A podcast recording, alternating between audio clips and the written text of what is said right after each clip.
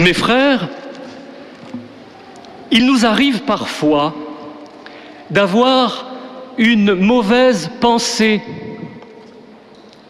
Mais il y a plus grave que d'avoir une mauvaise pensée, c'est d'avoir une pensée toute faite. Et vous avez probablement, je ne dirais pas une pensée toute faite, mais une certaine idée, une idée bien arrêtée de la parabole des invités aux noces. Qui est ce roi? Qui est ce fils? Qui sont ses serviteurs? Qui sont les invités de la première heure et ceux de la dernière minute? Vous le savez déjà. On a tant de fois prêché là-dessus. Eh bien, je crois que c'est là le piège. Le piège, c'est de vouloir être de ceux qui savent et qui savent qu'ils sont les gagnants, les finalistes de la parabole, les élus. Bref, nous tous, ici rassemblés ce matin. Le problème, c'est que nous sommes devant les paraboles un peu comme des enfants devant les contes de fées. La psychanalyse des contes de fées nous a appris que le conte offre à l'enfant un mode de pensée qui correspond à sa représentation de lui-même. Il peut s'identifier plus ou moins à tous les personnages. Et je me demande si dans les paraboles, nous ne cherchons pas d'abord à nous identifier, si nous ne cherchons pas d'abord une certaine représentation de nous-mêmes. Qui suis-je dans la parabole? Où est-ce que je me situe? À qui est-ce que je ressemble?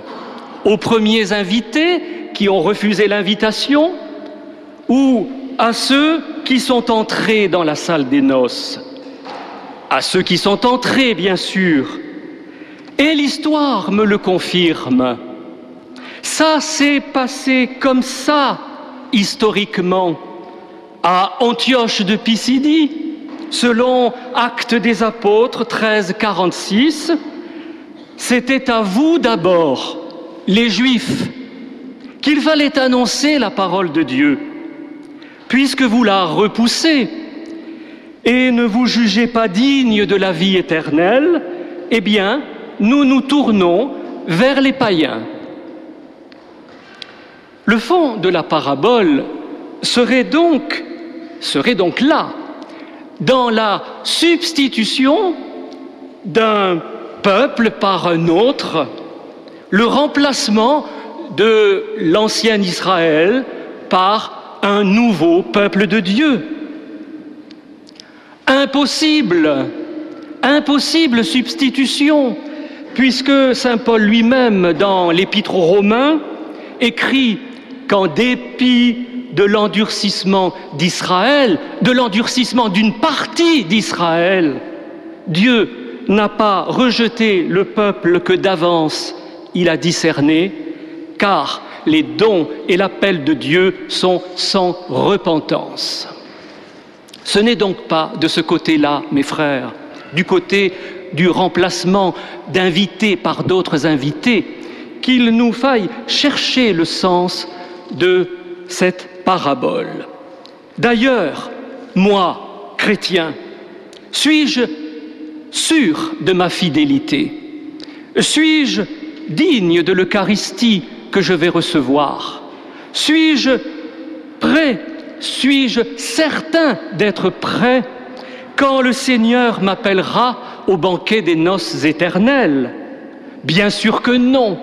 Et tant mieux à la réflexion, car ce que nous dit cette parabole, et ce que nous disent toutes les paraboles, dans le fond, c'est que malgré tous les refus, et tous les obstacles que les hommes mettent à l'alliance, au milieu de leur indifférence, Dieu réalise ce qu'il a projeté. Comme dit Job, ce qu'il a projeté, il l'accomplit. Et ce qu'il a projeté, c'est le salut de tous les hommes. Pas un projet de malheur, mais de bonheur. Pas un projet d'anéantissement, mais de réconciliation. Pas un projet de mort, mais de résurrection. Où il sera tout en tous, où, comme disait le prophète Isaïe, le Seigneur fera disparaître le voile de deuil qui enveloppe tous les peuples.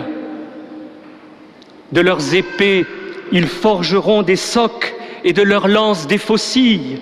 On ne lèvera plus l'épée nation contre nation, on n'apprendra plus à faire la guerre. Mes frères, en ces temps de violence extrême, il est bon de se le redire, les promesses de Dieu finissent toujours par s'accomplir. Elles s'accomplissent toujours, tôt ou tard, avec ou sans les hommes, avec ou sans participation. Mais il serait tellement mieux que ce soit avec eux. Amen.